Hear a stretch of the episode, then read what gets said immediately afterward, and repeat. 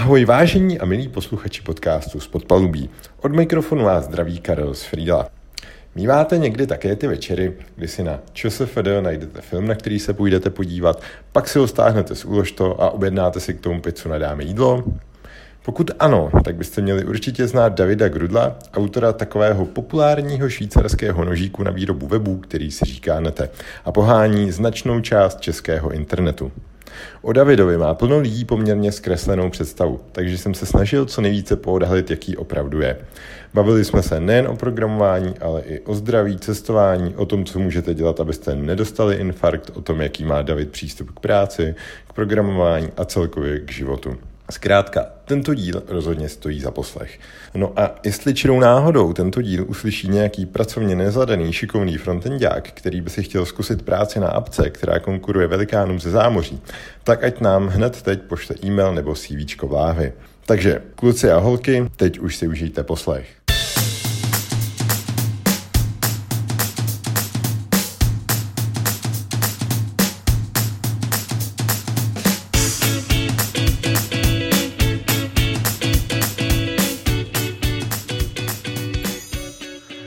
Davide, vítej v podcastu, díky, že jsi udělal čas a že jsi mi nenapsal 5 minut předem.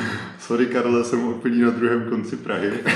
Ne, byl jsem jenom na druhém konci tady Prahy 5, nebo kde jsme? Praha 2. Praha 2, ano. A děkuju za donášku samozřejmě, za dárky, co jsi přines. Ano, to byla maličkost. Jsi první host, který přines dárek do podcastu. A věřím, že to bude dárek, který vám možná jednou zachrání život. Dáme potom na Instagramu. Ale Davide, já bych tady v tom podcastu hrozně rád lidem nastínil, kdo je David Grudl opravdu jako člověk, takže se budeme bavit nejdřív o tobě, pak o Nette, aby posluchači když tak věděli. Hele, že... bavit se o mě by mě mohlo možná bavit. Tak snad to bude bavit i lidi. Bavíš se taky o sobě rád? Jo, bavím se o sobě rád, je to prýma. Tak jo, tak dobře. Ale, řekni mi, jak se stal programátorem? Kdy to přišlo? Co byly tvoje první úhozy do počítače? Ale přivedl mě k tomu taťka, když jsem byl, myslím, že na třeba, nevím, bylo mě 7 let nebo tak nějak, takže jako poměrně dávno. A bylo to na počítačích, tedy 8-bitových, a programoval jsem Basicu. A vlastně to strašně bavilo. Co jsi tak jako v tom Basicu spíchnul? Vzpomeneš si na něco? Patrně nějaký framework. Na... Power Basic. Power Basic. Hele, dokonce mám doma diskety, na kterých mám ty programy, to jsem tehdy naprogramoval. Ale já nevím, jestli najdu někde mechaniku, na které bych to přečet. Jednak protože to byly ty velký diskety. Ale pozor, ty když řeknu velký, tak si myslíš ty 5 čtvrtky. Jo, a to se mi přesně nedávno stalo a někdo mě obohatil, že byl ještě nějaký větší. 8-palcový, sloní uši, ano, přesně. Takže já to mám na těch 8-palcových disketách. Teďka takhle, nevím, jak ten záznam, jestli jako vydržel vůbec ten magnetický, protože je to přece jenom už nějakých 80 let, nebo kolik mi je. A... pravda je, že ta disketa měla obrovskou plochu a vlezlo se na nějakých 120 kilobajtů, takže třeba to jako možná vydrželo, nevím, těžko říct, snažím se na to nedávat žádný magnety a tak a třeba najdu někoho, kdo mi to někdy přečte. Takže pak zjistím, co jsem tehdy programoval, protože už si to fakt nepamatuju. Okay. A do programování si od té chvíle už zůstal, už tě to prostě přešlo do krve a už se jenom povyšoval na... Delphi a... Hele, jakoby jo, ale zároveň mě začalo hodně bavit dělat grafiku, sázet noviny, tady tyhle ty věci, takže jsem jednu dobu dělal hodně jako DTP. Tehdy jsem mu říkal DTP. Jo, pamatuju. Polygrafie. A to byla taková odbočka, jako do té grafiky, i 3D grafika a tak dále. A pak jsem se vrátil k programování vlastně společně s webovýma stránkama. A to bylo v jaký době? To byl ještě Internet Explorer 5 a takový? Nebo čověče, myslím si, že v té době si pamatuju, že když jsem začínal dělat webové stránky, tak jsem je dělal fakt pro ty nejlepší prohlížeče, což byl Internet Explorer 4 a 5 a úplně jsem kašlal na takový ty minoritní věci, jako byl Netscape Navigator. A řešil jsem, by to bylo validní. A tehdy slovo validita jako neexistovala. Jasně. Hele, když bychom se bavili o tobě jako člověku a ty by se měl zhodnotit na nějaký škále, jak jsi spokojený, od 1 do 10, což 10 je bomba, jaký číslo by si zdal? Jako spokojený s čím? S životem? Mm-hmm. Já jsem spokojený asi furt, jako pořád jsem spokojený. Jako takovým tím způsobem, že není taková ta spokojenost typu, že by člověka nic nemotivovalo dělat něco dál, nebo pořád si říkám třeba, tyjo, měl bych se věnovat tomu, chtěl bych se věnovat tomu, nemám na to čas, takže to je taková nějaká vnitřní nespokojenost, ale to je spíš takový ten motor. Ale spokojený asi jsem. A tady, jak jsi říkal, ten motor, máš třeba nějaký svoje pomůcky, jak se jakoby posouvat dál, typu, nevím, jestli víš, že Petr Ludvík třeba takový ty buzzer lístky a nějaký takovýhle osobní vize, máš něco takového? Hele, člověče, bohužel ne, takže je to o to těžší, ale vždycky, hele, když se pro něco natchnu, tak jako vím, že to prostě dám úplně do konce, že když prostě se rozhodnu, že začnu sportovat, tak to dotáhnu úplně, nebo co udělat, tak prostě všechno, co si na začátku dám za cíl, tak prostě dám. Takže je to vlastně o tom vykročení, že když vykročím, když do toho jdu, tak to potom udělám. A takže ta motivace asi, že mě to baví v tu chvíli. A ve chvíli, kdy mě to přestane bavit, tak už je to velmi těžký se v tom motivovat. Rozumím. Myslím si, že to, co říkáš, je určitě pravda. Zahlídnul jsem na Instagramu, ty běh maraton, jestli se nepletu. Jo. Přesně rok byl maraton. A jak vůbec ty a sport? Byl jsi dřív sportovní, nebo přišlo nějaký období v životě, kdy jsi řekl, že hele, je potřeba tělo udržovat nějaký kondici a ty jsi nejdřív, myslím, ještě udělal Spartana, ne? Hele, ano, přišlo období, když jsem si řekl, že tělo potřeba udržovat v kondici a to bylo, když mě bylo tak asi 16 let a s kamarádem jsme přišli na to, že jediný způsob, jak přežít tehdy povinnou vojenskou docházku je, že prostě nesmíme být ty, který šikanujou, což jako v pozici programátora tomu trošku jako svádí, ale že naopak musíme být ti, kteří jsou schopní šikanovat. Ale my budeme takový ti dobří, kteří jako šikanovat nikoho nebudou, kteří budou jenom jako udržovat. Můžou, budí respekt, ale vlastně proč by to dělali, že jo? Budeme tam udržovat klid a mír prostě na těch kasárnách. Tak jsme začali chodit do fitka pravidelně. Vždycky jsme chodili 3 dny, 1 den pauza, 2 dny, 1 den pauza. A takhle jsme to dělali několik let. Takže jsme byli asi po 2 letech fakt jako takový dost vysportovaní chlapci. No a pak jsme dostali modrou, takže jsme se na to úplně totálně vykašlali. A no, pak teda byla pauza, nebo se jako přičel? Pak jsme se posunuli do Brna na vysokou školu, takže přišlo jako objevování nových životních radovánek, které nebyly úplně slučitelné s chodím do posloven a tak. A když jsme si těchto radovánek vyradovali do sytosti, tak jsme objevili squash a chodili jsme hrát squash a to bylo taky skvělý, ale potom vlastně s přesunem do Prahy přišla taková delší dobu pauza, kdy jsem chtěl něco dělat, ale chodit do poslovně fakt nebavilo. A běhání nenávidím. Hledal jsem nějaký sport, nějaký spíš kolektivní a když potom kamarádi jako založili město Raketa a je to taková skupina lidí, co jsme chodili na badminton, tak jsem tam strašně rád chodil, takže z pár let jsem chodil na badminton. No, bylo to možná tak 2 roky odhadem, jako byl badminton. Potom kamarád přišel s myšlenkou uběhnout ten Spartan Race, takže jsme v takové skupince 12 lidí na to trénovali, což bylo taky zajímavé, jako když poprvé uběhneš těch 500 metrů a jsi úplně hotový a teď potom uběhneš těch 800 metrů a tak. A ten progres na začátku je strašně skvělý. Já teda to běhání nenávidím doteď, jo. Tak to si ten maraton musel vysloveně užít. Hele, víš, to je zajímavý, že i když to běhání nenávidím, tak v jednu chvíli jako tělo pochopilo, že běžet je jednodušší, než třeba vyřizovat e-maily. A já jsem začal prokrastinovat běháním. Takže jsem ráno vstál a teďka nějaký e-maily, co mám vyřídit a říkal jsem si, hele, a co kdybych si šel prvně zaběhat? A teprve potom bych řešil ty maily. Tak jsem si šel zaběhat, dal jsem si třeba nějakých 10 kiláků, pak jsem si dal oběd a toho chvilku po obědní siesta, pak jsem si říkal, ty e-maily, já si půjdu ještě zaběhat. A najednou jsem zjistil, víš, ona, jako říkáš si, že to je jakoby zdravá prokrastinace. Jo, že to není úplně... Děláš něco pro sebe. Děláš něco pro sebe, ale prostě to je normální prokrastinace. Jako úplně normální, takže... Ale myslím si, že by to bylo boží, kdyby lidi víc prokrastinovali. Jako...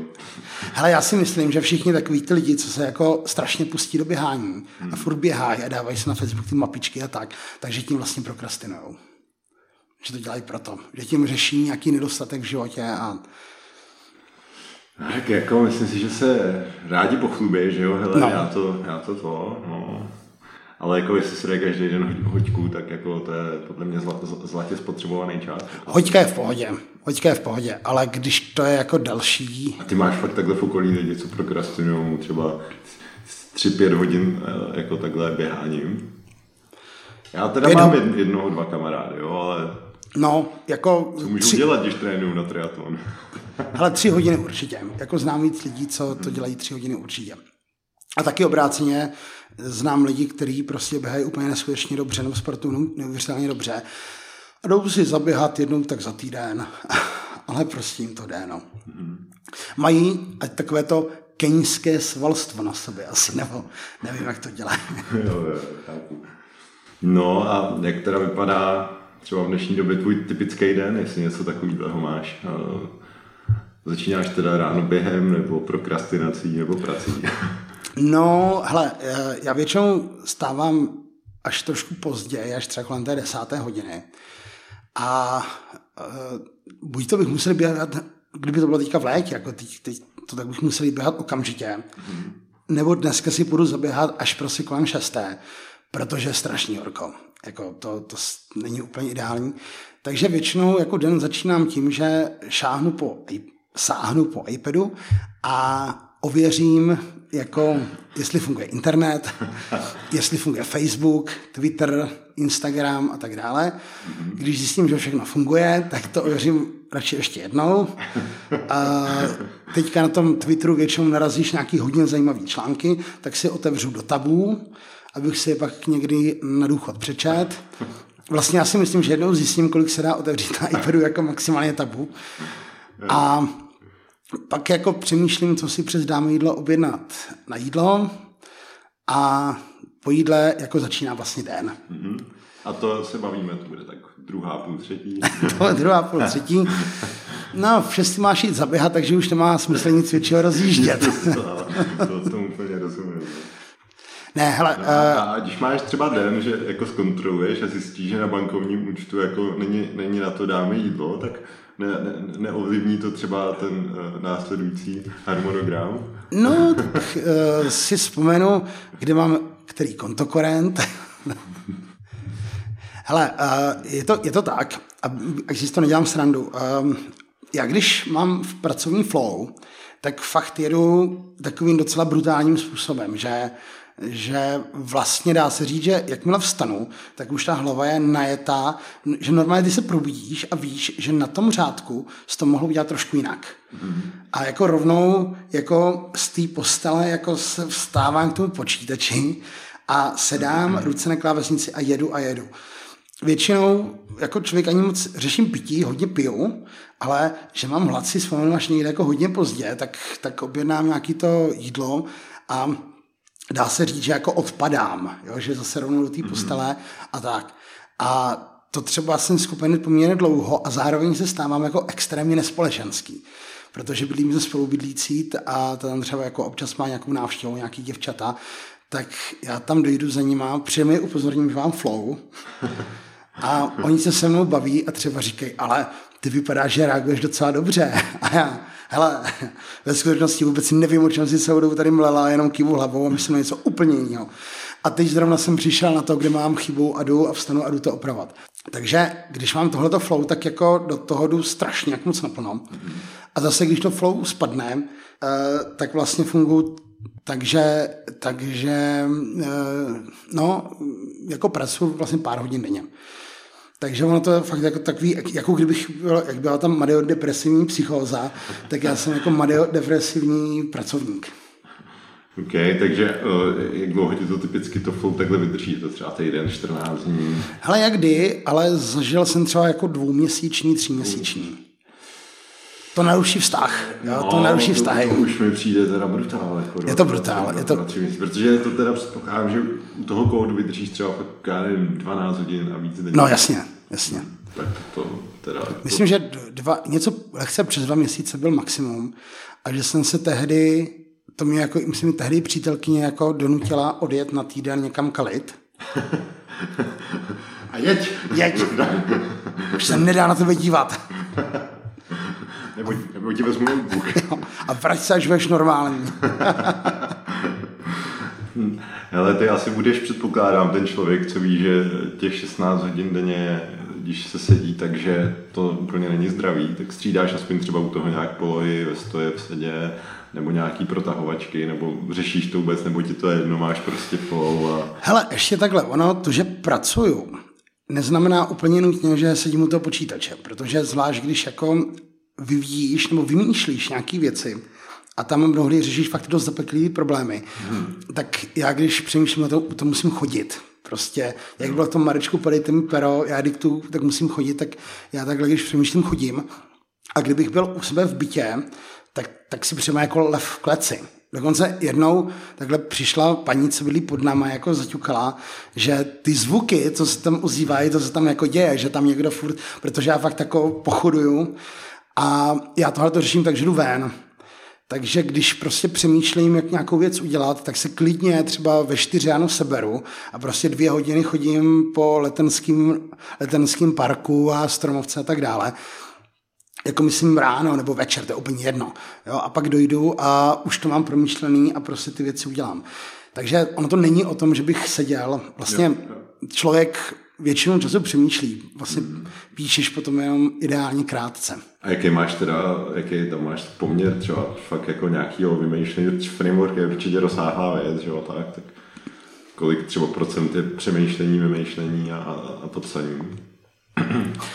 Hele, ono je tam přemýšlení, psaní, ale největší for je v tom, že ty, když nějakou věc vymyslíš a naprogramuješ a posuneš to zase na nějaký úroveň, tak ti v tu chvíli docvaknou další věci. A ty vlastně tu věc jako postupně buduješ, že mnohdy teprve, když to vytvoříš, tak si uvědomíš vlastně, co by všechno ještě šlo, nebo naopak, co je blbost.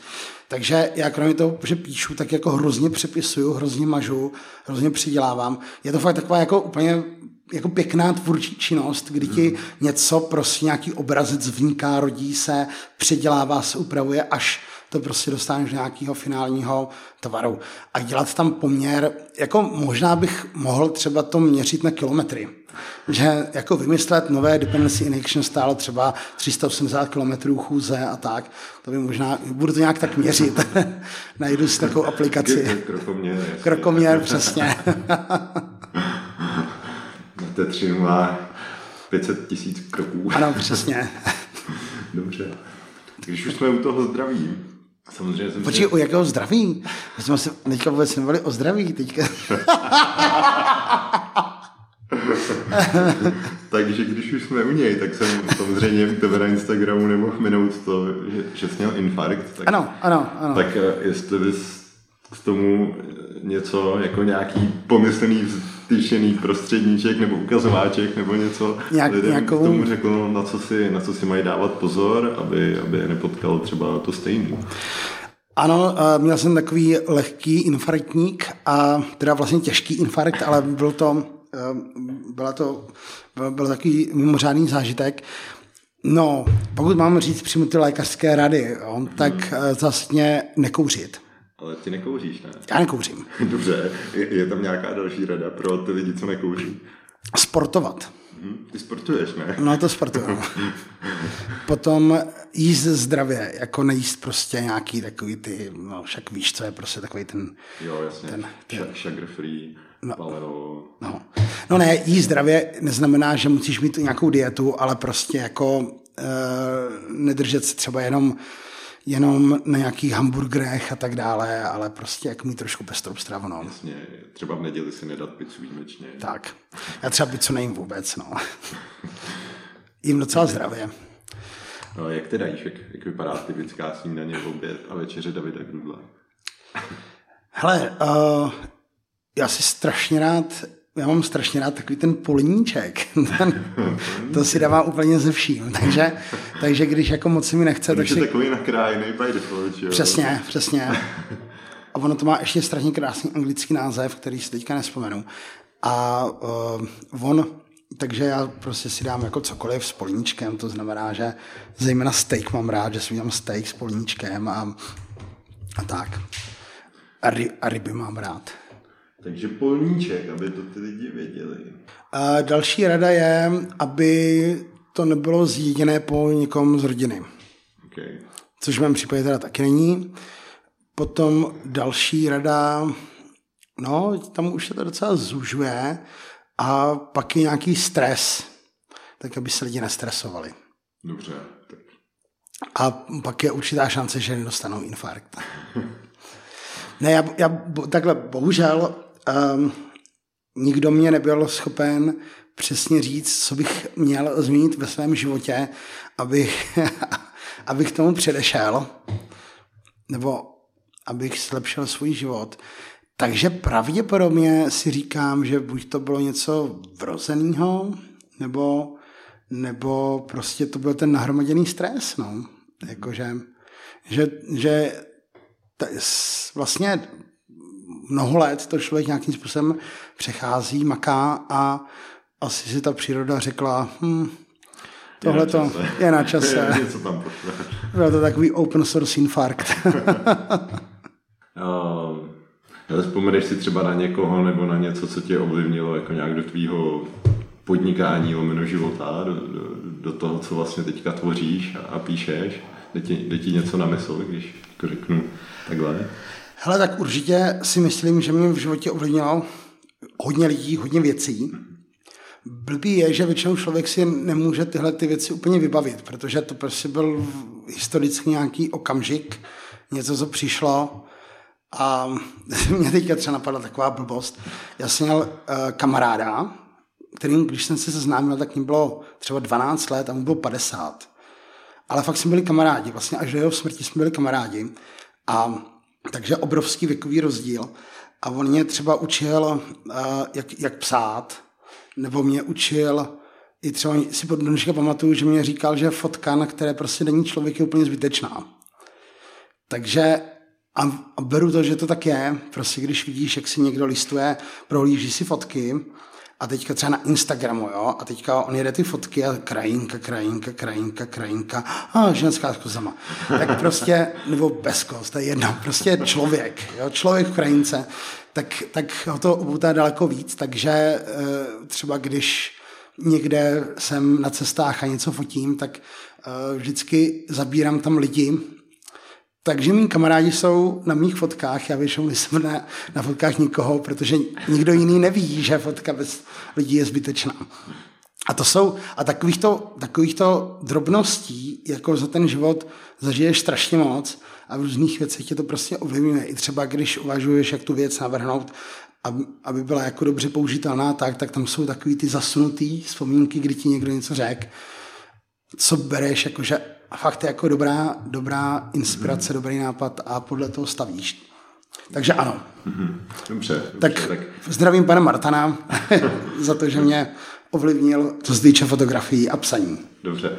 Já to zkusím možná ještě položit teda trošičku jinak, jestli z tebe dostanu něco jiného. A tím myslím třeba nějaký vzor někoho, nevím, zahraničí, nějaký CEO nějakýho, nevím, startupu, cokoliv, nebo nemusíte být ani jako programátor nebo takhle. Já jsem Mandela, cokoliv, jestli nějaký fakt vzor, nějaký tvůj Mirek Dušín, někdo na koho se třeba takhle jako... Hele, já se totiž osobně myslím, že když se budeš Čechů, speciálně Čechů ptat na vzory, takže ti téměř každý řekne, že žádný vzor nemá. Když tu též otázku budeš dávat třeba někde ve Vietnamu, tak to bude přesně naopak. Tam prostě každý prostě má nějaký ten svůj vzor, s kterým žije. Nebo teď jsem řekl Vietnam, ale takových zemí je mnohem víc. A my Češi vlastně nechceme jako nějaký ty vzory mít, a když pak někdo dojde, přijde a řekne, no můj vzor je Václav Havel, tak se mu všichni jako vysmějou, jako ty vláho, jako to je trapný, ne? A takže my vlastně jako v sobě nepěstujeme mít nějaký vzor, ale určitě jako bych mohl věnovat, tak jsem říkal toho pana Martana, tak mně se třeba vždycky líbilo, jakým způsobem v diskuzích funguje, jak reaguje třeba Marek Prokop. Před 10 lety, když jsem četl, jak on to, tak jsem si říkal, to je pěkný, to budu prostě sledovat, jak on to dělá a budu to třeba nějak kopírovat. Nebo se mně líbilo někdo jiný, jak třeba Petr Staníček, jak blogoval o technologiích tehdy, tak to se mně líbilo, tak jsem si říkal, fajn, to je dobrý. Nebo se mně líbilo, jak Martin Malý píše a říkal si, fajn, ale já nejsem grafomán, tohle nikdy nebudu umět. A tak, takže jako určitě to jsou nějaký jména, který mě rozhodně ovlivnily. A ano, v tom určitém ohledu to jako je vzor, že jo? Jo, určitě. Ale myslím si, že je dobrý to říct i v tom ohledu, že je dobrý říct v tomto směru je to prostě ten vzor, protože asi mít někoho vzor jako celkově není docela dobrý, protože ten člověk má samozřejmě spoustu stránek. A... OK, dobrý. Děkuji. Takže jako... OK, a asi možná i ten Václav Havel byl vlečem vzor, ale třeba jako v politice rozhodně ne. To jako vidím spíš jako úplně zásadní omyl. Dobře, já navážu na to cestování, ty jsi tady řekl Vietnam. Kam třeba ty rád jezdíš osobně? Hele, v Azii jsem byl poprvé před 2 lety a od té doby nechci jezdit už nikam jinam, protože je to zbytečný. Ale na tom se shodujeme, já jsem byl s kolegou Zunzou, tak jsme byli ve Vietnamu, to bylo mega super, jsme tam projeli celý sever na motorkách, předtím jsem byl v Thajsku, to bylo taky od severu k jihu, tak různě po korbách nákladáků a tak. A člověk takový ty zážitky, jako seš na té korbě a teďka vidíš, jak ten řidič vyskočí, jde se tě zeptat, tak jak to jde vzadu a ty říkáš, no jo, ale ono nám to couvá tady z toho prudkýho dlouhého kopce. Takže to se člověk jako tam si užije a to jídlo, takže super. A teďka ještě dej Singapur, dej Hongkong a pochopí, že Evropa je fakt jako ztracená, že že jsme to už prohráli, že tady se pořád jako řeší, aby jsme dohnali nějaké státy a tak, a tam, když si to projedeš, tak zjistíš, že ta hra už byla prohraná. Tam vždycky přijde, nebo jak jsme jezdili po tom Vietnamu, tak mě strašně fascinovalo, že ty lidi měli strašně málo, ale bylo na nich vidět, že jsou úplně strašně šťastný, úplně v takovém hypeu, tak jo. Tam jsme odjížděli úplně takový jako fakt úplně uvědomělý, jakože my se máme ani nevíme, jak se máme. Ano. A tak, no, takže to cestování podle mě úplně takový jako stejně nejlepší vzdělávání. Nebo rozhodně jo. Co je ještě z té Azie, ty jsi třeba jako tak odnes, nebo čím tě nadchla konkrétně, jestli třeba nějaký takový... Vybavíš si něco? Co mě při cestování, co mě asi se nejvíc líbilo na různých místech, tak buď to, jaký tam mají třeba noční život, nebo vůbec pouliční život. To znamená, že třeba zejména v tom Vietnamu, ale i vlastně v Thajsku, oni jako žijou venku, oni nežijou uvnitř. Což je takový jako dost zásadní rozdíl mezi tím, jak se žije u nás. A to neznamená, že by to bylo jako v něčem úplně horší. Nebo no, tak, taky dost možná nic jiného nezbývá zas na druhou. Hele, jak se to vezme? Oni úplně všude mají ty klimatizace, který zase jako přehánějí, že prostě tam, když vezeš do klimatizovaného podniku, tak je tam strašná kosa, venku je strašný horko. Ale spíš si myslím, že to je prostě takový styl, že ve chvíli, kdy oni třeba začnou bohatnout, takže se taky začnou možná víc jako uzavírat do svých domovů a budou tam naštvaní na tom, jak se mají špatně a tak, že to je možná nějaký koloběh. Nevím, teď mám pocit, že filozofuju o něčem, o čem vím úplně kuloví. A co ti tam nejvíc chutnalo v Ázii? Co je taková topovka? Hele, bylo věcí víc, ale když jsem se vracel, tak jsem třeba se úplně zbláznil do manga. Jakože jsem si říkal, proč jsem tohleto nikdy neochutnal u nás, že je to tak dobré. A pořád jsem si tam kupoval mango.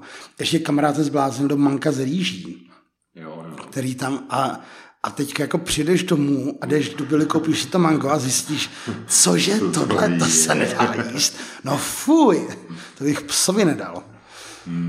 Takže ano, musím říct, že jednak takovýto ovoce, který jako u nás není, ale zase je hrozně vtipný, když tam jdeš do toho supermarketu a tam mají jabka, no a takové věci jako naše české a mají tam strašně drahý, protože to je všechno jako dovoz přes půlku světa. Tak. Nebo víno, tam mají hrozně drahý a tyhle ty. Takže člověk tam vlastně musí pořád pít jenom rum. Tuzemský. Jejich tuzemský. Jejich tuzemský. Ale mě tak jsem si uvědomil, ty zrovna akorát začínáš s tím podcastem. Tak prozradíš, já to možná stihnu vydat, možná ještě dřív než něco teď, nalákáš posluchače na tvůj podcast, co to bude, co tam bude. Ano, je to pravda, že začínáme se svojí spoluvedoucí Verčou Dubskou, začínáme dělat podcast. Verču můžou znát někteří lidé třeba z Hubu, kde dlouhou dobu byla, pak pomáhla rozjet Hub v Ostravě a dělá teďka různý další takový projekty, které se týkají kultury ve firmách a tak dále. Takový happiness management.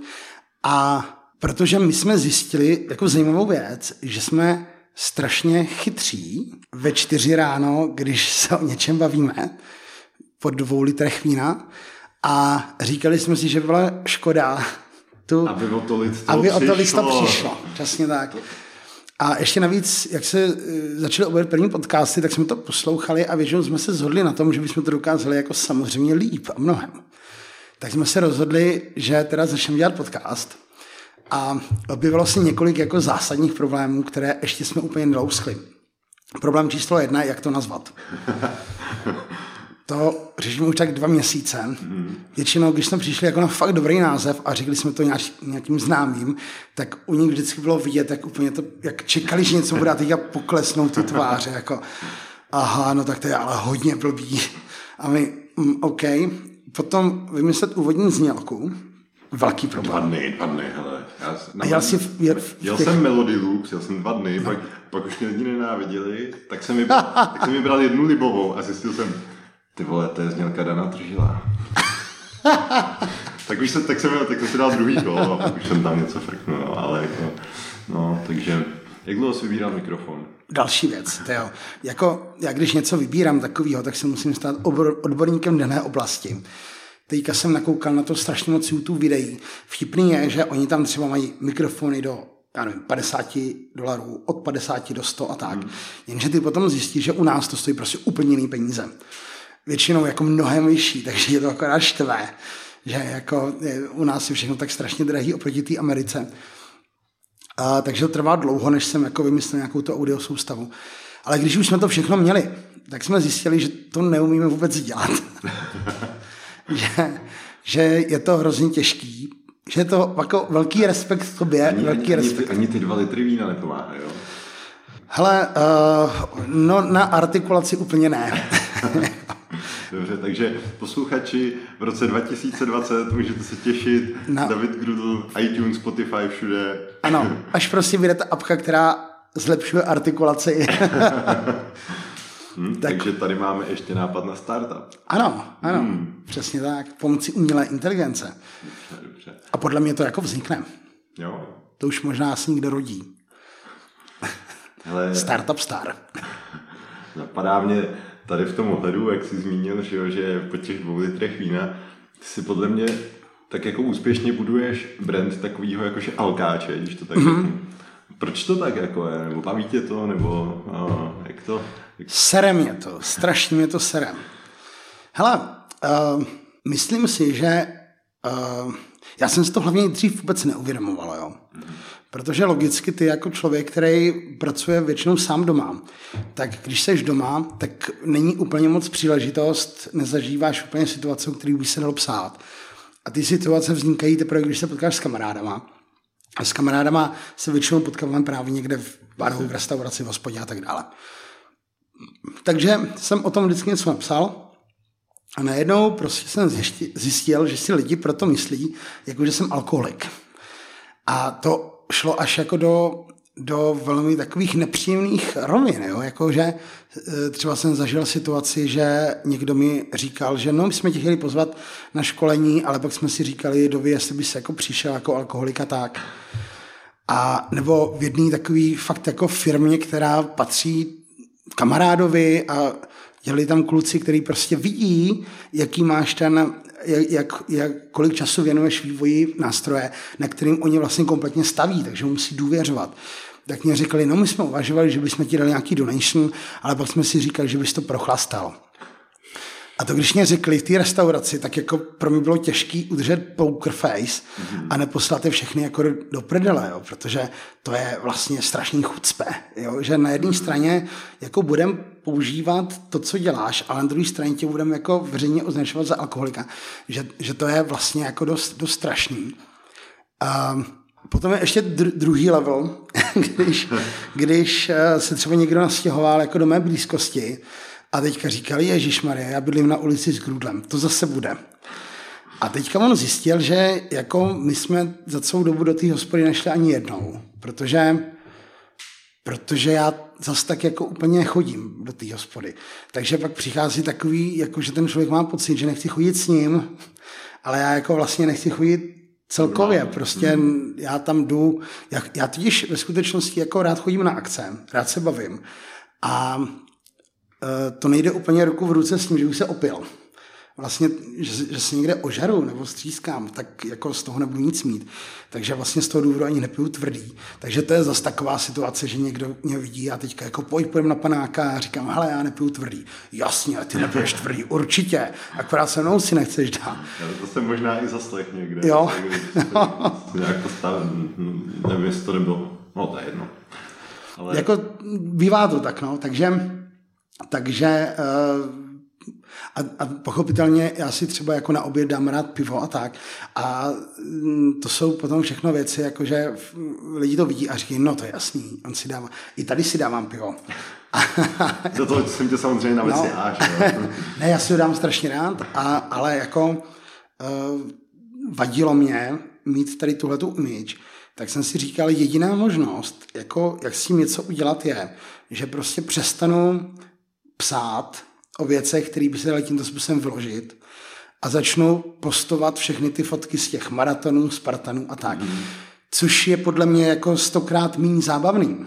Jakože vždycky napíšeš historku nějaký akce, než historku, že ses někde plazil v blátě na Spartanu. Ale mě to jako vyškolilo, no. A že i tady ty vtípky, jako, že vždycky, když dojdu někam na konferenci, tak napíšu, že jsem už na druhém konce města, což je takový jako running joke, tak jako je pár lidí, co to pochopí, ale je hodně lidí, kteří to metou do ksichtu, jakože a chtějí tě jako i veřejně jak dehonestovat a teďka pošlou tam schválně odkaz na ten jeden tweet. Jo, jakože, no, měl jsi tam na konferenci a byl si ožrlý někde jinde.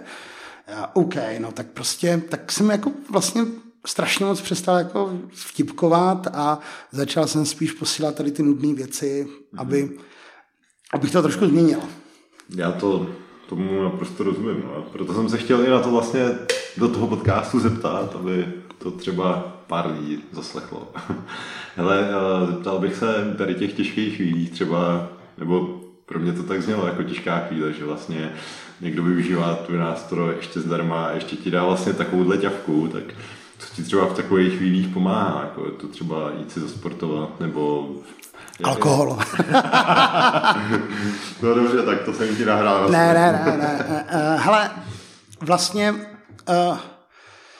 jako nic, to, co ti pomáhá, tak je, že se přesto přeneseš. Jenomže jsem časem zjistil, že přenášet se přesto a jako najít sobě sílu, se na to vykašlat, ve skutečnosti spíš vede, že v sobě ty věci nějakým způsobem jako zasouváš a pak to může nějakým způsobem propuknout, zvlášť asi, když se ti to nejméně hodí a tak dále.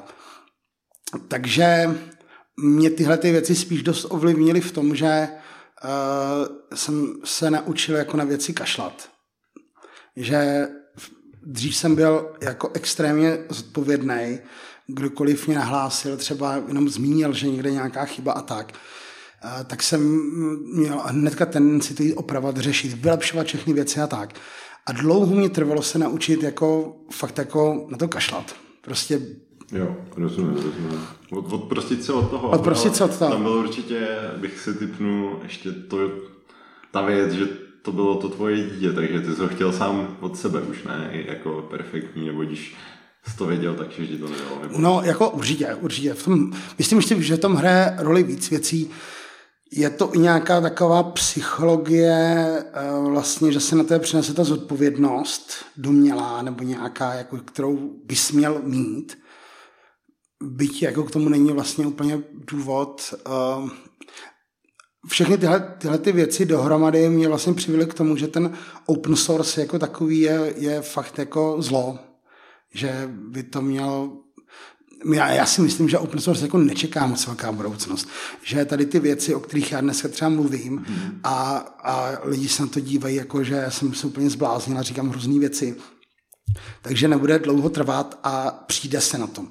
Třeba ty jsi tady zrovna měl jako hosta právě toho Lukáše z Ostravy a on tam zmiňoval, že uvolnili ten svůj Shopsys, ale oni ho neuvolnili jako open source. Jo, on to není open source a to je jako velmi dobře, že to neuvolní jako open source. A podle mě to udělali přesně, nebo vypadá to podle té licence, že to udělali přesně z těch důvodů, že si uvědomili, že open source není dobrý model. Jo. Oni pochopitelně se tváří, jako že to open source je, protože je to výhodnější, protože jsou lidi, takoví ti jedinci, kteří mají jako pocit, že mají nárok jako na pravdu a tvrdí, co je správné a co není správné. Přitom to jsou lidi, kteří jako neposkytli nikdy nic té komunitě nebo tak, ale chtějí rozhodovat takový ty social variables, tak ti by šli proti ním, jak si mohli dovolit třeba to udělat jinak a tak dále. Takže chápu, že oni tyhle ty věci nepotřebují zdůrazňovat. Já to zdůrazňuji, já o tom mluvím, že open source je prostě špatný, ale spousta firem dneska je to známý i u těch databází, jako teď mě vypadlo... MySQL? Ne, právě není MySQL, ale ta NoSQL databáze, Mongo. Tak vlastně taky jako mění ten model, tak aby to nebylo open source, protože zjistili, že toho vlastně někdo zneužívá a tak dále. A ono to bude chvilku trvat, ale myslím si, že jako open source úspěšně umře jako takový pozůstatek komunismu, který tady je. No ale na druhou stranu tady je zase přece spousta projektů, který podle mě fungují dobře, nebo aspoň o nich se sluší říct, že jako to lidstvo docela posunuje, zase třeba Linux, jo, nebo prostě plno věcí. A tak... Jo, hele, ono totiž open source je strašně široký pojem, hrozně široký pojem a nelze jako upřít tomu, že jsou určitý věci, kde ten open source jako velmi dobře funguje. A to jsou zejména operační systémy. A vlastně z mýho pohledu i browser je dneska operační systém postavený nad operačním systémem. Tam si myslím, že to jde velmi dobře, ale v podstatě zhruba tam to i jako trošku končí. Jo. Pak tady máš open source, pak myslím si, že třeba jako open source by mohl být velmi dobrá věc pro státní zakázky. Jo, to jako úplně tam totiž funguje úplně jiný systém. To je systém, který se zaplatí vlastně z peněz daňových poplatníků. Zaplatil by se tak jako tak. A vůbec tam není ten model, že vlastně někdo se o to stará zdarma a tak dále, ale naopak to prostě vyvinu to někým. A ten stát je vždycky jako trošku v té roli toho špatného hospodáře. Že jo? To je prostě ve chvíli, kdy ty si vezmeš cizí prachy, máš s nima hospodařit, tak nebudeš hospodařit efektivně. Ještě navíc, když ti hrozí určitý postihy a tak prostě se chováš trošku jinak. To je v psychologii lidí. Prostě, když si někdo půjčí 20 000, tak si jim nakládá prostě mnohem volněji, protože nejsou jeho, ale když je musí vracet, tak to najednou bolí. Tak někdo říká, jako, že si nerad půjčuje peníze, protože si půjčuje cizí, ale vracet musí vlastní. Okay. Takže ty musíš ten stát nějakým způsobem jako hlídat A třeba zrovna ta firma, která získá tu zakázku, tak může potom vydělávat dost velký peníze právě na tom, že tam vzniká ten vendor log, nebo že tam je nějaká fakt fligna v licencích a když to chtějí použít někde jinde, tak fakt jako dojí ten stát. A tam si myslím, že jako open source je perfektní řešení tady téhleté věci. Tam by měl být. Tam by měl být. Takže určitě jako jsou sféry, kde jednoznačně to má smysl, a jsou sféry, kde to z nějakých důvodů funguje. Ono třeba i Wikipedie je svým způsobem jako open source, akorát, že nezaložený na kódu, který jste, nebo i na kódu, ale hlavně na textu, a funguje. A je to trošku zázrak, je to hrozně dobře, že funguje a doufám, že bude fungovat tak, jak funguje dál. Nicméně to, že existuje pár projektů, které fungují, automaticky neznamená, že bude fungovat všechno. Takže se to nedá brát jako dívej se, jak to dělá Linux a dělej to stejně, to nejde, to prostě nejde. Jasně, no, tak je to asi o nějakém tom měřítku a kdybys měl říct právě nějaký ty proti, jestli to poslouchá teďka nějaký programátor, tak jaký typový projekty si myslíš, že naopak právě jsou pro ten open source jako špatný, je to něco...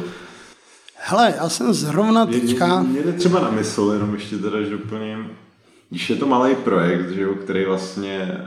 nemá nějakou velkou penetraci a tak dále, tak to musí být hrozně těžký podle mě rozjet, ne? Pokud to není něco naprosto revolučního, co prostě vystřelí úplně někam brutálně, tak... Hele, já bych možná úplně přesně definoval, co to je ten open source. Mm-hmm. Open source je něco, co může mít téměř jakoukoliv licenci, ale ta licence musí být schválena tou open source asociací, tušinou, tak se to jmenuje. To znamená, že ideální je prostě vybrat nějakou z těch existujících licencí. Všechny tyhle licence mají společné to, že platí pro všechny úplně stejně.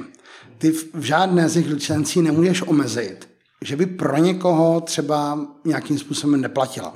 A to je jako velký problém. Takže ty nemůžeš udělat open source licenci, která bude pro všechny zdarma, jenom pro firmy, které na tvém softwaru budou dělat třeba obrat $1 milion a víc ročně, tak budou platit 100 korun. To nejde žádnou open source licenci udělat. A v tom je ten háček, jo. Že třeba i GPL prostě to omezuje, nelze omezit, kdo to bude používat a tak, a ona to omezuje jenom, s čím to půjde kombinovat, jo, a tak. A nelze tím dosáhnout tohoto výsledku. Takže ty vlastně jakoby nemáš možnost potom získat financování u velkých firm. Já si to pokusím si to vysvětlit, jo, příklad. Zrovna teďka jsem upravoval nějaký web a používám tam preprocesor Less, ale kdybych měl Sass, nebo tak, to je úplně jedno, je to stejný případ. A zjistil jsem, že tam je tam bug, je tam jedna nějaká chyba, a tak jsem stáhl nejnovější verzi a ta věc tam byla opravená, pak jsem tam nalezl nějaký jiný bug. Při té příležitosti jsem si všiml, že oni nemají nikde na stránkách možnost jim poslat příspěvek, nemají tam nějaký, že berou nějaký donate. Jako dřív mě to bylo vlastně úplně jedno, nebo já tak chápu, že standardní uživatel open source je rád, že tu věc má zdarma, že ji může používat a to je pro něho obrovský benefit. Nulová vstupní bariéra, vyzkouší si 3 různý preprocesory, zjistí, který mu víc vyhovuje, ten používá, může na různý projekty používat jiný a tak dále, což je super. A to není jako výhoda jenom čistě open source, tak může fungovat jakýkoliv projekt. Prostě můžeš mít jakýkoliv projekt, který prostě do určitý míry free. Problém nastupuje dál, protože já už vím, že tím, že on nemá nikdy žádný donate button, tak mi je úplně jasný, že ve chvíli, kdy ten člověk, ten autor, si najde ženskou, narodí si jim dítě a tak on se bude muset vzdát, jako jeho čas se výrazně omezí a bude se muset vzdát projektů, z kterých nic nemá. Toto je projekt, z kterého nic nemá. On nemá ani žádnou možnost, nebo mě nenapadá možnost, jak preprocesor monetizovat. Jo. Jako věřím tomu, že by se našlo milion Čechů, který by mu řekli, že je úplný debil, protože by přece mohl a teď jo, něco. Jo. Což jsou takový ty blahoskloný, nefunkční rady. Hele, jako upřímně fakt nevím, co by měl dělat. Která kromě jedné věci, prostě chtít třeba po mně, jakožto člověku, který na tom běží třeba 20 projektů, tak abych mu poslal 5 korun měsíčně. Já to strašně rád udělám. Po superkoderech bych mohl chtít třeba 500 měsíčně, nebo 100, to je jedno. po Google by třeba mohl chtít, pokud teda používá třeba na 1000 projektech, tak by třeba mohl chtít $1000 měsíčně. Jo? A takhle by se mu objevila suma, že ve chvíli, kdy bude řešit, teda narodí se mi dítě, já musím něco ustřihnout, tak pravděpodobně zařízne svůj job, zařízne další věci, protože právě tohle je něco, co na sebe vydělává. On může vylepšovat dokumentaci, dělat lepší tutoriály, opravovat chyby, vydávat nový verze. Jenže používá open source. To znamená, může chtít donaty. Já věřím tomu, že spoustu projektů ten donate button ani nemá, protože je to spíš jako do jisté míry, až to člověk jako zamrzí, že máš software, který používá spousta lidí a pošlou ti třeba 300 měsíčně. Používá to třeba celý svět a pošlou ti 1000 měsíčně. Takže radši ten donate button tam ani nemáš, protože ještě o tom lidi jako píšou, hele, já jsem ti poslal donate a potřebuji něco opravit, tak je to možná i lepší jako nedělat. A zároveň ty lidi tam úplně klidně pošlou nějaký issue a čekají, že někdo to vyřeší, ale tak to není. U issue tracker by neměl být vnímán jako, že to je povinnost toho autora projektu řešit. Nicméně bohužel to tak jako často je ten nátlak k tomu je, protože jsou různý žebříčky projektů a teďka to hodnotí podle počtu vyřešených issues a tak. A přitom by vlastně ta komunita, když to někdo zadává, tak by i ta komunita to mohla třeba chodit opravovat a říct si, hele, podívám, mám teď chvilku času, něco pořeším, ale to se nestává. Stává se spíš to, že ty lidi ty issues zadávají, nedají si s tím moc práce, ten autor musí dlouho přemýšlet, co tím vlastně myslel, nasimulovat to, opravit to, opraví to, většinou ani nepoděkujou. Jo? A proč by tohle měl dělat? Jako k tomu není vůbec žádný důvod. A jenom otázka, kdy mu to dojde a kdy se prostě na to vykašle. Což bych byl rád, podle mě bych byl rád, aby to ty lidi napadlo co nejdřív a vykašleli se na ty projekty, které nemůžou monetizovat. Takže prostě já vidím problém v tom, že ve chvíli, kdy už začínám používat nějaký open source projekt, tak já bych byl vlastně radši, kdyby nebylo open source. Kdyby byl na začátku úplně zdarma a kdyby byla licence taková, že při 10 nasazeních musíš něco malinkého zaplatit. Protože já bych něco malinkého zaplatil. Když je ve větším nasazení, tak něco většího, pak ta firma zaplatí. Velká firma nemůže nikdy poslat donate. To nejde. Jako kdyby v té firmě někdo rozhodl, kdyby v Outu někdo rozhodl, že pošleme na Less donate, tak jeho šéf to vyhodnotí, že to byl prostě normálně spor nevěra nebo něco takového, že odlil z firmy peníze. Protože to nejde jako prosadit. To musí to někdo, protože OK, proč se to poslal? No, protože používám jejich produkty. A to bylo jako nutné to poslat, protože firma funguje naprosto efektivně, že jo? Nelze poslat, toho člověka by vyhodili, kdyby poslal nějaký donate. A to je právě to zlo toho open source. Takže tratí na tom ten autor, jednoznačně, ale hlavně na tom tratíme my jako uživatele, protože já vím, že Less je mrtvej projekt vlastně od té chvíle, kdy vznikl, protože nemůže si zajistit financování a je open source. Jasně. Takhle. OK. Jak by to teda podle tebe mělo vypadat, kdyby jsi měl na... To byl dlouhý monolog. Úplně se mi do toho teďka těžko vstupuje, ale jenom teda, když bys měl krátce v pár bodech popsat, jak by jakoby otevřený kód měl ideálně podle tebe, když to je teda komunismus a všecko to, co jsi říkal, tak jaká je tvoje ideální představa o open source? Ideální představa právě to, co dělali ti kluci z toho Shopsysu. Kód je volný, ale je za ním nějaká licence, která mi jasně říká, kolik budu platit, když. Oni to mají nastavený od nějaký, ve chvíli, kdy uděláš nějakou úplně brutální sumu, prostě nějakých, já nevím, teď fakt plácnu, nemám to v hlavě. Když uděláš něco, co se 99,9% uživatelů vůbec netýká, tak něco budeš platit. Okay. To je, myslím, na počet objednávek. Nebo ne, na obrat možná. Ne? Na obrat. Takže v podstatě všichni to mají zdarma. Téměř všichni to mají zdarma. A to je podle mě jako budoucnost. Tahle drobná niance, ale už znamená, že to není open source. A vlastně proto, jako z mýho pohledu, je potřeba tuhle drobnou nianci povolit. Open source to asi nikdy nedovolí, takže prostě vznikne něco, nástupce open sourceu. Nebo možná to jako open source pochopí. Těžko říct. Ale tohleto stádium není udržitelný a je to velká škoda i pro ty uživatele, jo? Protože spousta věcí není tak dobrých, jak by mohla být, kdyby ten autor z toho měl nějaký prachy. Jo. A jaký vnímáš přínosy? Přijdou ti třeba open sourceové věci víc bezpečnější, nebo jak to vidíš ty jako programátor? Jinak, jako když bys měl na druhou stranu. Hele, ta je strašně těžká otázka, protože myslím si, že bezpečnost závisí především prostě na těch autorech, kteří to dělají, a z mýho pohledu tam asi nebude moc velký rozdíl. Vlastně si dovedu i představit, že ta velká firma, která prostě na to má založený biznis, tak se o tu bezpečnost asi dokáže postarat líp, pokud chce. Takže já víc věřím tomu, že telefon od Apple bude lépe zabezpečený než telefon open sourceový od někoho, koho neznám. A zároveň věřím tomu, že spíš radši budu šifrovat softwarem, který je už dráky jsou k dispozici, než co někdo vyrobil. Takže to strašně jako přijde na tom. Okay. Já bych se od toho open source posunul. Pojďme to dál. K Nette. A od open source k open source. To jsme udělali velký skok.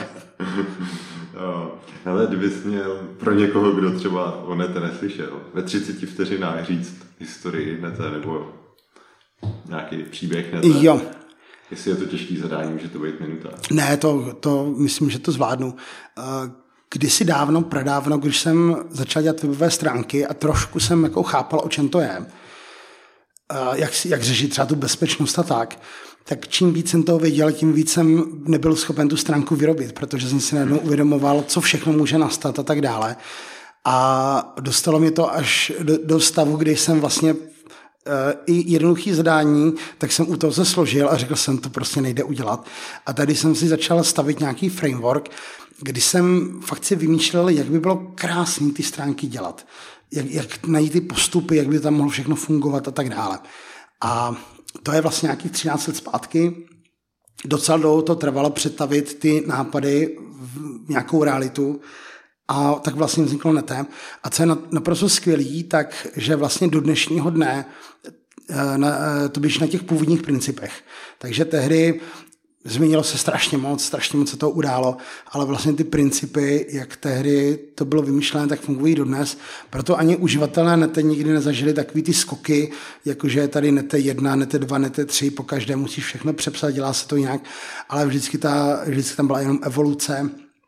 Takže byť samozřejmě framework prošel obrovským vývojem, tak to staví vlastně na stále stejných principech. Mm-hmm. Víš nějaký čísla, třeba tady zaznělo 13 let, tak kolik projektů odhadem to třeba, nebo kolik procent českého internetu to pohájení? Nebo... Hele, byly nějaké měření, nějaký zjišťovali, kolik domén na tom běží a tak. Ono se to zjišťuje docela těžko, jo? Jsou nějaké postupy, jak to zjistit a... já ty čísla fakt nemám v hlavě, jo? Ale že to jsou prostě fakt jako stovky tisíc domén a desítky tisíc programátorů, co to používají a tak. Hustý. No, jako vlastně, jo. A máš tam nějaký weby, o kterých třeba víš, já nevím, jde na mysl, třeba ČSFD, Freelo. Třeba, ano, Freelo, ČSFD. Ne, to jsi špičnej, že to pohání. Jo, jako... Nebo to tak... Dobře, tak třeba asi takový možná největší náš e-shop, což je Mall, nebo tak vlastně ten používá Nette. Hele, taková ta obvyklá, jakože najdu si na ČSFD, kolik má ten film procent, stáhnu si na ulauštou, objednám si přes Dáme jídlo něco a tak to je prostě tady tahle ta kombinace, kterou vlastně... řešíš na webech běžících na Nette, což je jako fajn. Ale hele, na tom vlastně úplně první, kdo na tom začal běžet, tak bylo Internet Info, takže to byly prostě ty magaziny Root, Lupa a tak dále. Oni fakt, to bylo zajímavé, že oni vlastně to začali používat v době, kdy jsem si myslel, že to nikdo nepoužívá. Tak já jsem klidně přejmenoval cokoliv tam, protože jsem to používal jenom já, pak se ukázalo, že ne. A od té doby vzniklo takovýchhle podobných webů mnoho. Co třeba je zajímavé, takže na tom běží DHL, jako celosvětově. Klobouček. Tak, tak. A kdo všechno se... Já vím, že za Nette je nějaká komunita, vybavuju si Chemix a pár lidí. Mm-hmm. Kdo všechno ti do toho vývoje tak nějak nejvíc zasáhnu, nebo to celý píšeš ty sám, nebo jak je to s tímhle? No, jednak já jsem vždycky chtěl ten framework postavit tak, aby byl pokud možno dobře rozšířitelný. Takže tam je jako poměrně na webové frameworky tohoto typu je tam celkem unikátní věc a to je komponentový systém. A vlastně ten důvod, proč to tam je ten, že jsem kdysi dělal v Pascalu, v Delfách a Delphi přesně ten systém měli a mně se to strašně líbilo a vznikaly tam repozitáře na komponenty pro Delphi a dá se říct, že jsem to tam vlastně trošku kopíroval do prostředí úplně jiného, což byla vlastně webová aplikace. A je zajímavý, že dneska, když vznikl React, tak tenhle React to dělá vlastně úplně stejně. Jo, že i kamarád mě říkal, tyjo, to vypadá, kdy ten React prostě postavili podle toho, jak funguje Nette, ale je to prostě jako stejný princip, který už kdysi používalo to Delphi a evidentně jako mnohokrát se ukázalo, že je dobrý. Takže díky tomu vzniká fakt jako spousta různých doplňků pro Nette, což je vlastně dobrý, že nemusíš úplně všechno dávat do toho Nette. A že ten člověk se může ten doplněk starat jak chce, nemusí se prostě řešit nějaký kompromisy a tak a dělá se to podle svého. Takže tady je vlastně jako velká skupina lidí, co pro to něco vytváří a byť to vlastně nejsou přímo autoři toho frameworku, tak jsou to autoři prostě toho environmentu, který kolem toho je a tím tomu jako zásadním způsobem pomáhají. A tím pádem se vlastně jako na ten framework soustředíme v podstatě, dá se říct, jako ve dvou lidech. A stačí to. Jak si třeba ty organizuješ práci vlastně na frameworku, nebo tak jako obecně, co máš za nástroje? Je to na GitHubu, že jo? Vlastně taky, jo. Jak si plánuješ, jako co do toho frameworku, jo, co ne? Ty bereš to podle zpětní vazby, nebo ty bereš svojí věci? To je dobrá otázka. Dobrá otázka. Jak to funguje? Hele, ku podivu, zpětná vazba moc neexistuje. Nevím přesně proč. Myslím si, že z velké míry za to můžou dvě věci. Ta jedna je taková, jako nechci se ním chlubit, ale asi to lidem celkem vyhovuje. Jakože tam není moc věcí, které by je tam štvaly, takže ty zpětné vazby, co zlepšit, není tolik. A za druhé, že lidi v sobě mají vždycky, víš, jakože nečteš manuál, musíš na to přijít, tak se to dělá. Tak mají, když prostě něco jiného by to třeba mohlo vadit, tak jako berou jako výzvu najít řešení, nějak to obejít u sebe. Místo toho, aby řekli, hele, nemohl bys třeba tady tohleto změnit, to by mě pomohlo. A třeba jako mnohdy, to není tak jednoduchý to změnit to, co chtějí, ale jako mnohdy to vlastně neřeknou. Je pro ně výzva to nějak obejít, takže zase není tak úplně ta zpětná vazba. Ale ono to jako celkově, myslím, ani nevadí, jo? Že vlastně tím, že ti lidi občas někdo přijde s nějakým nápadem, ale já prostě to používám pořád.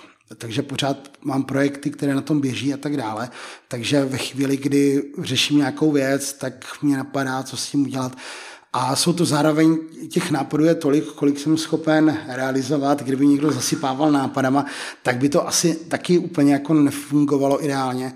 Takže ukázalo se za těch 10 let nebo 13 let, co to dělám, že to vlastně jako nevadí úplně. Okay. A jak si to teda organizuješ? Používáš na to nějak? Jaké freelo, no. Jaké freelo. Ale normálně tužka papír. To je jako osvědčený. Dokonce musím říct, že já teda dělám ještě školení na to a ty školení dělám možná tak 10 let. No, možná to fakt bude 10 let. Teda. To si myslím, že bude. A musím říct, že mě to baví. Není to tak často, je to třeba jednou za 2 měsíce, takže mě to fakt baví. A dřív to bylo tak, že jsem se normálně vrátil ze školení a měl jsem třeba 5 A4 popsaných poznámkama, co tam vylepšit. Protože v momentě, kdy to někomu ukazuješ, tak z toho, jak ty lidi to pochopí, nepochopí a tak, jako pro mě to bylo UX testování, nebo UX testování, jo. UX testování na těch lidech. A většinou, jako, i protože mě v tu chvíli napadne, jak to vylepšit, tak jsem si rovnou psal, co tam vylepšovat. Dneska už je to tak, že se vrátím třeba jako s A5. Jo. ale vlastně si uvědomuju, že to Nette, kam získal ten největší drive v tom, že vlastně to fakt bylo takhle 10 let testováno na lidech a strašně moc věcí je tam vylepšených právě proto, aby se to dobře používalo. Takže to vidím jako velký benefit. Jo. Kromě toho, že to je jako velmi dobře zabezpečený framework z hlediska nějakých možných útoků a tak dále, takže by měl být i dobře použitelný. Mm-hmm. Okay. Já bych se teda ještě teďka vrátil předtím k tomu open sourceu, jak jsme se tady bavili. Ještě k open sourceu? No, tak pojďme od Nette k open sourceu. Ať nějaká změna. Jde mi vlastně o to financování, že ty si vlastně právě, aby se vymanil z těch problémů, že jo, to, co jsi popsal toho open sourceu, tak vzniknul ten crowdfunding, který byl založený na tom, aby si pozbíral pravidelný měsíční fee, který díky bohu se ti povedlo nahnat někam, což jsem si dělal naposled, tak bylo okolo 160 000 měsíčně, což super, ale mohlo by to být ještě daleko lepší. Jaký to je teda teďka v situaci? A jak bys si to ideálně představoval, ještě kam posunout, do čeho bys třeba rád investoval? Já jsem se tak jako ptal lidí, že co by je zajímalo ještě před tím podcastem, tak právě třeba nějaká ta budoucnost, nebo co by kdyby, nebo jak to vlastně je teďka, že to možná je relativně méně komunikovaný, tak jestli třeba popíšeš třeba tady ten aktuální stav a co třeba plánujete i vlastně s tou komunitou těch lidí, kteří se snaží ten program jako nějak udržovat. Jo. Hele, tady byl takový docela těžký zlom, velký, prostě vydat verzi 3.0. A ona vlastně vznikla už poměrně dlouho. Asi by se mohla dostat daleko dřív ven, ale já jsem si zároveň říkal v té době, že důležitější než vydávat nějakou verzi 3.0 je proměnit to v něco, co jako dokáže mě jako tvůrci přinášet zase radost, protože jako posledních pár let to byly spíš jako deprese. Úplně jako reálně, ono, i když se podíváš, když někde vznikne něco o Nette, nějaký článek, tak těch komentářích jako je fakt jako úplně ryzí zlo. A viděl jsem, potvrzuji. Jelikož jediná moje motivace byla prostě jako nebyly to peníze, tak jediná motivace nějaký nadšení, tak tohleto, tam už vlastně nebylo vůbec žádný nadšení, nebylo tam nic a naučil jsem se, nebo pochopil jsem, že mít zodpovědnost za něco, co fakt jako nemá smysl mít zodpovědnost, že je to vlastně otročina, úplně taková otročina a ještě jako na tebe hodně jako lidi pořávají nepříjemně, takže to fakt nemám zapotřebí a proto jsem vlastně to odložil, vydání té verze, s tím, že musím najít nějaký způsob, jak s ním pokračovat. A to si myslím, že se povedlo relativně. Říkám relativně, protože samozřejmě ta realita je, jak to je na delší povídání, ale myslím, že se to povedlo. A tím pádem jako vznikla, nebo aspoň u mě, prostě nový impuls na tom začít pracovat.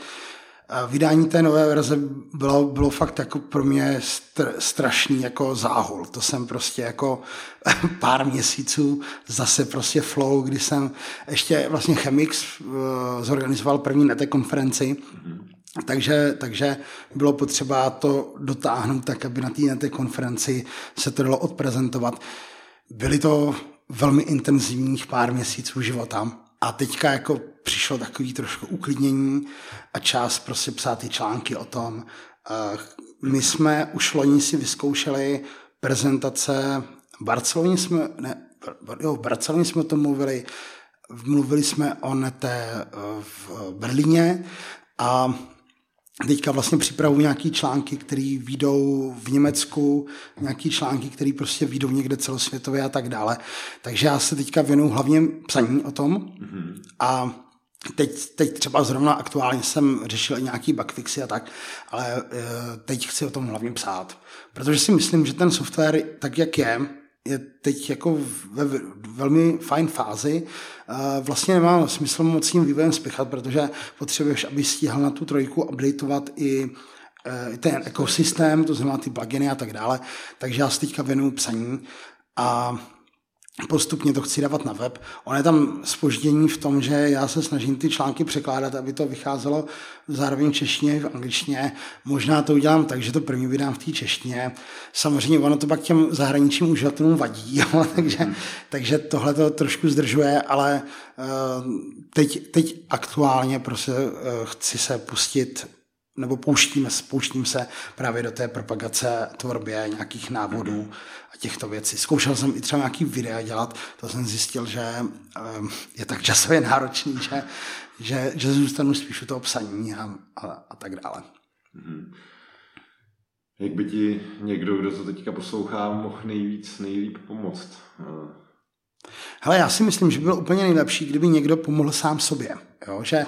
Že by se našel člověk, který by si řekl, že si chce udělat své jméno a začal by o Nette vydávat třeba blog, kde by dával nějaký jednoduchý návody, nebo začal by něco psát do zahraničí. Jo?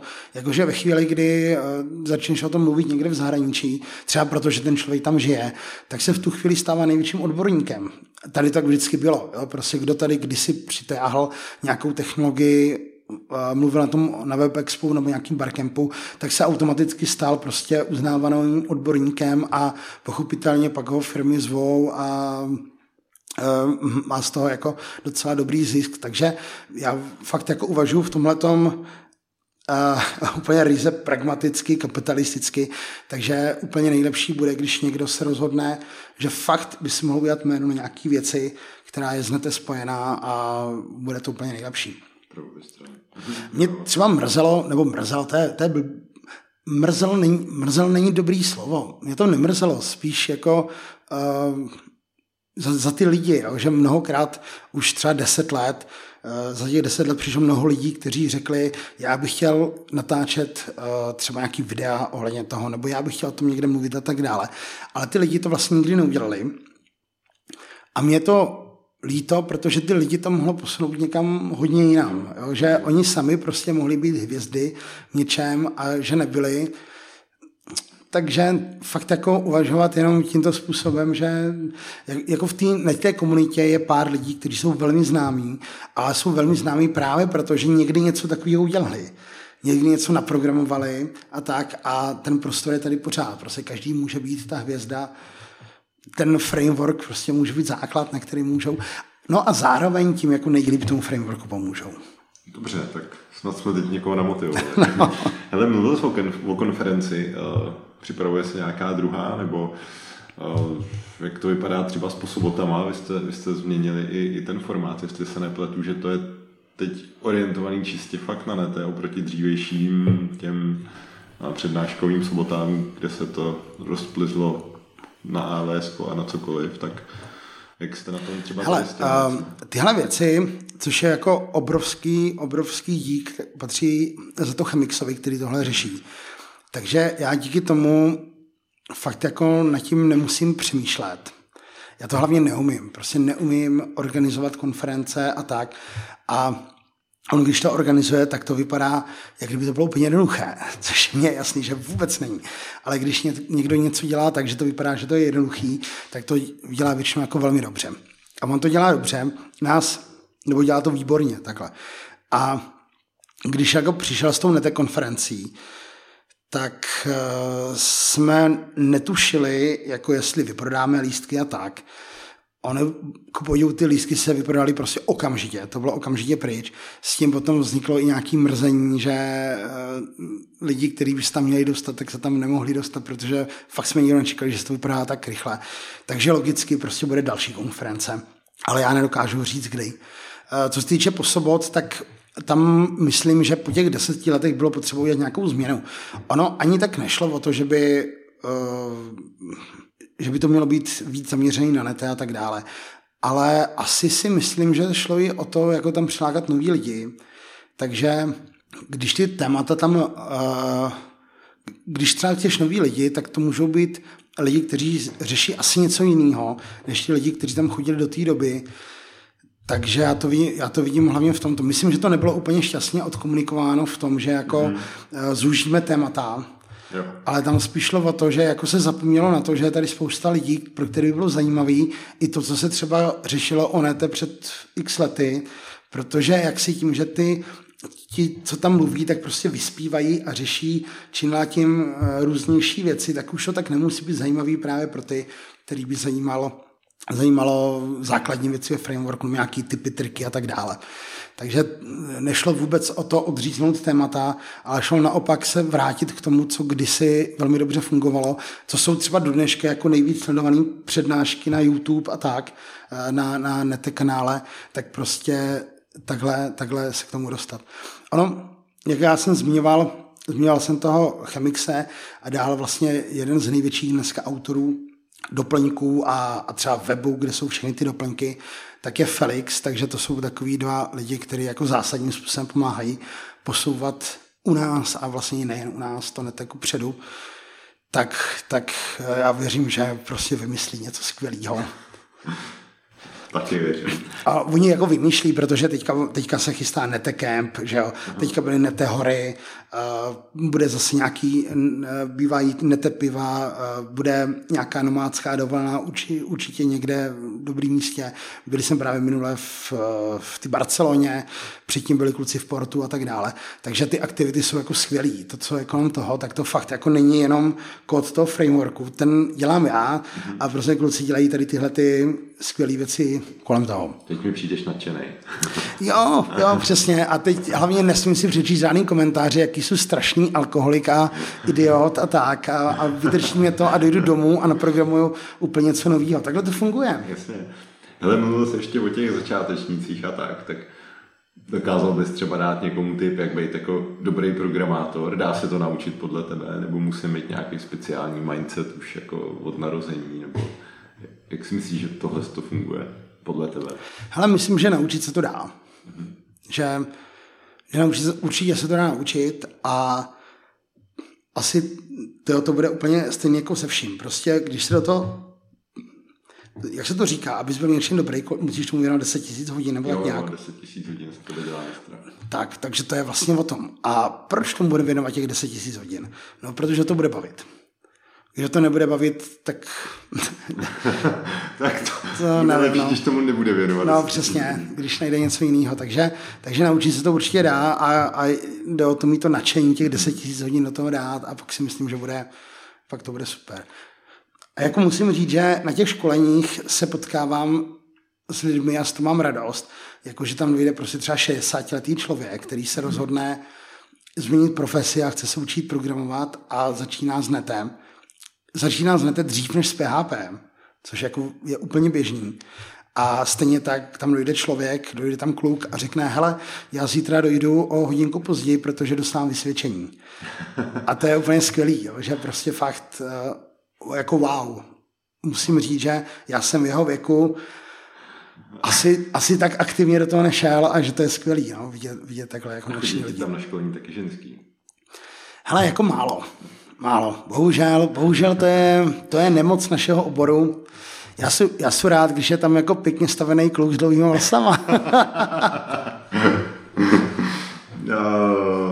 Teď jsem chtěl si něco zeptat, tak jsem si to vystřelil. Jo, ne, chtěl jsem se zeptat, kdyby ty jsi nabíral programátora, který by ti s frameworkem pomáhal, po čem by se zdíval, jak bys ho vybíral? Koukal bys na nějaký jeho zdrojáky z předchozích, dal bys mu testovací zadání, nebo jak bys na to šel, nebo bys musel... Hele, to je pro mě hrozně těžká otázka, protože jsem tohle nikdy nedělal. Proto se ptám. A když se bavím s lidmi, kteří jako hajrujou, tak víceméně jako zjišťuju, že vlastně oni většinou taky vůbec neví, jak to udělat. Takže úplně běžně naberou člověka, který neumí nic, řekne se o obrovské peníze, oni ho ve zkušebce vyhodí a ten člověk jde o kancel dál, vedle do jiné firmy a tam ho nadšeně berou. Když mám rent, řekne se ještě víc. Tak. Takže to je strašně těžký, ale mně se asi lidi, s kterýma spolupracují, tak vždycky vznikly prostě jako přirozeným organickým způsobem, že něco tam poslali nějaký commit, já jsem mi to schválil, zkusil nějaký lepší, větší a tak. Až třeba takhle jsem jim předal jako otěže od nějaký ty knihovny, ať by to klidně mohli vyjet dál a abych to nemusel vůbec ty věci schvalovat. A nebylo to na základě toho, že bych se s někým domluvil, ale že to vzniklo přirozeně. To je právě asi výhoda toho open source, že tam to může takhle vzniknout. Jasně. Hele, a ještě bych se zeptal na PHP, jakožto jazyk. Jsi třeba rád v dnešní době, že jsi ho vybral, nebo je tam takový to, no, kdybych to nete napsal, já nevím, v Pythonu nebo v něčem jiném, nebo je tam něco takový, vnímáš třeba budoucnost toho jazyka jako pozitivně? Hele, vzhledem k tomu, když jsem psal Nette, tak tehdy přicházejí v úvahu pouze vlastně jazyky Python, PHP, Java a C#. Myslím si, že neexistuje žádný jiný jazyk, který v té době existoval. No možná Ruby třeba existovalo, ale prostě o něm asi mimo Japonsku nikdo nevěděl. A tudíž jako z té nabídky dobře. Jsem celkem rád, že jsem použil jazyk, který do dneška jako se jednoduše hostuje, máš ho všude na hostinzích a tak dále, že to asi byla dobrá volba.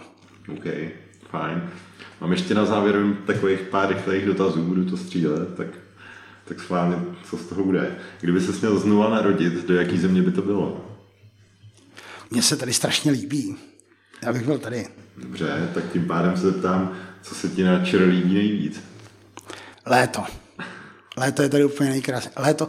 Hele, já ještě mám takovou věc, vždycky, když se vracím ráno domů.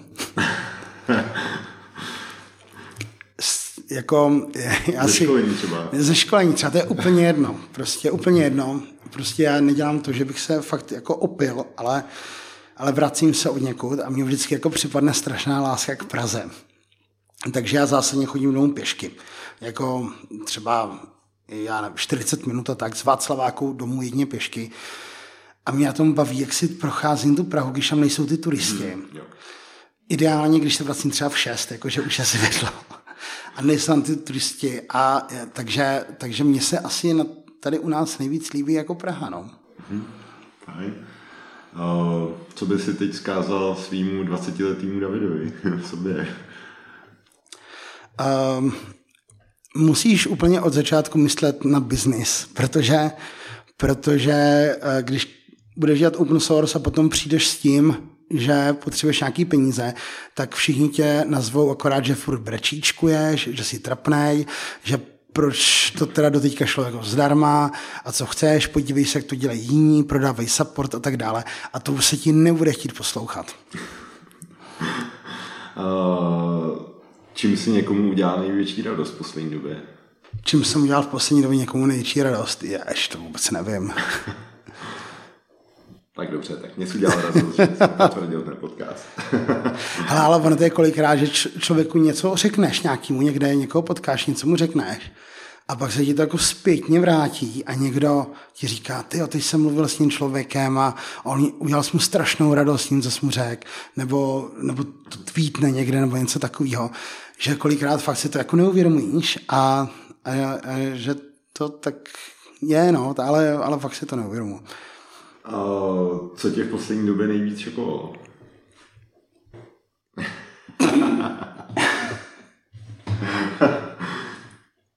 Já ze zdravotních důvodů nemůžu prožívat šoky. Dobře. Tak jo, tak já moc díky, že jsi udělal čas. Já moc díky za pozvání. Ať se Nette daří a jestli to poslouchá někdo, komu frčí něco na Nette a není v tom programu, tak je nejvyšší čas. Ano, pojďte všichni do programu a klikněte na tlačítko odebírat. Dejte vědět, jestli se podcast líbil. Napište mi taky, koho byste chtěli slyšet příště. Nezapomeňte si aktivovat odběr na Spotify, v Apple podcastech nebo prostě ve vaší oblíbené aplikaci na podcasty. Jestli se vám to líbilo, tak budu rád, když tenhle díl pošlete někam dál. Od mikrofonu se loučí Karel.